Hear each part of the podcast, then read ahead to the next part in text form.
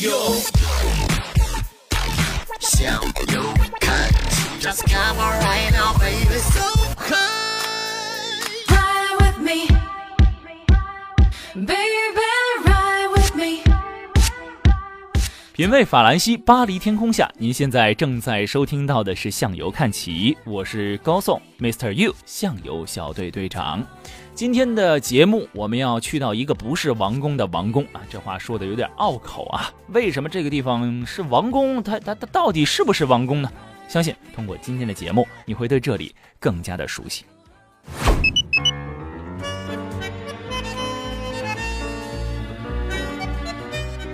这个地方当然也在巴黎，而王宫这个名字很容易让人误以为是法国国王的宫殿。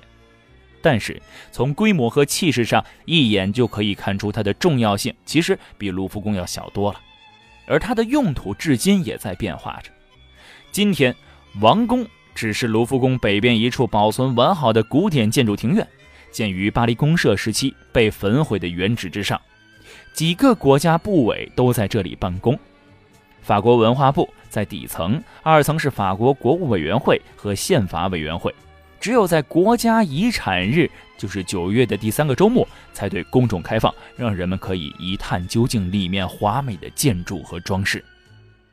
说到王宫，它和路易十三以及他的母亲玛丽美第奇之间有点关系。这对母子是长期的不和，冲突最激烈的时候，路易十三放逐了自己的母亲，而美第奇则跑到了弗兰德斯的另外一个小朝廷。在两种势力间穿梭，并且最终获利的是红衣主教黎塞留。他取得了路易十三的信任，成功的控制了核心的权力。为了更靠近王权，1624年，黎塞留买下附近的房子，开始兴建住宅，当时叫做主教宫。路易十三和王后安娜的感情也非常的不好。有的历史学家怀疑，路易十四是红衣主教黎塞留选定的继承人马扎里尼和安娜之子。路易十三去世的时候，路易十四才四岁。法国贵族的势力很强，有王室血统的王侯都想废除路易十四而取而代之。安娜摄政，保护幼子，只能利用他们之间的矛盾。红衣主教黎塞留去世之前，曾经把他的主教宫送给王室。从这个时候开始，这里改名叫做王宫。安娜很快就带着路易十四从卢浮宫移居至此。她的理由是，卢浮宫总是在施工改建，而这里的花园则更适合孩子玩耍。人们认为他真正的用意是要靠近马扎里尼。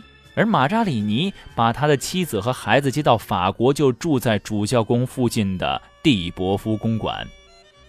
但是很快，安娜让马扎里尼也搬进了王宫，两人经常在一起密谋很久。但是随着路易十四渐渐长大，将宫廷迁离巴黎的决心逐日扩大，他干脆把王宫赐给了他的弟弟安茹公爵菲利普。菲利普在宫廷当中被称为先生，这是一个含义非常复杂的称呼。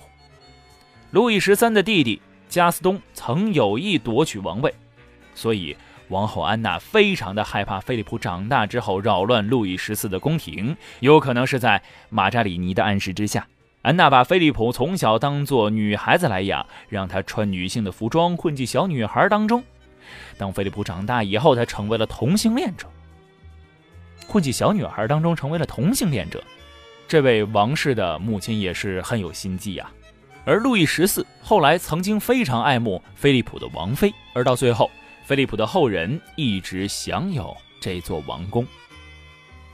早在路易十三时期，王宫就用于大型娱乐庆祝活动，路易十四降生庆典中的几场表演就是在这里举行的。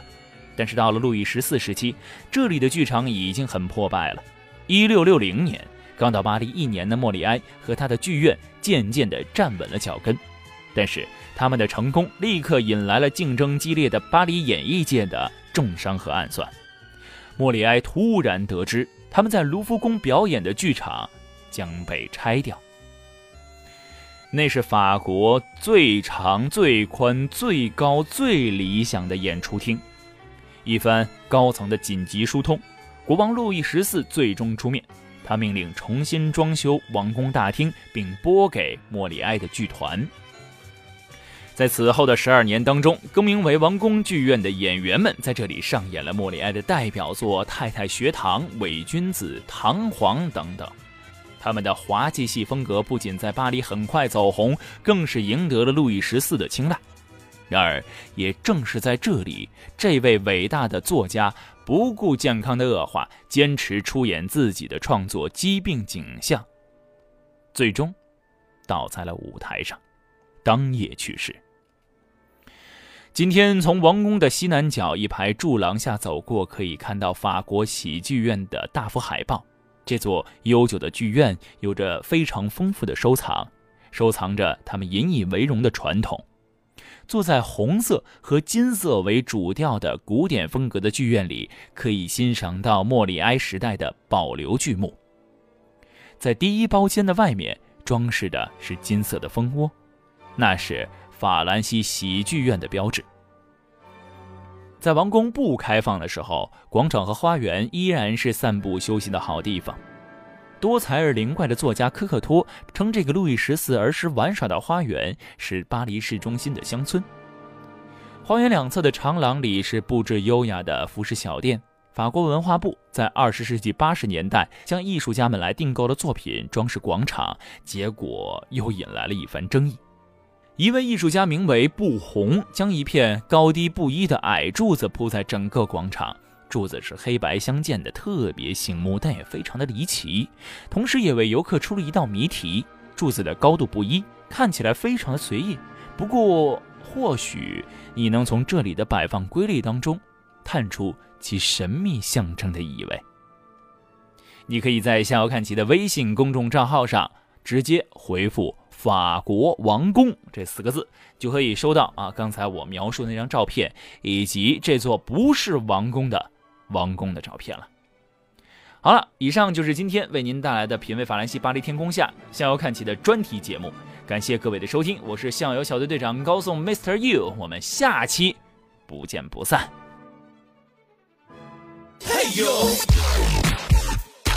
向右看齐。Just come right now, baby. So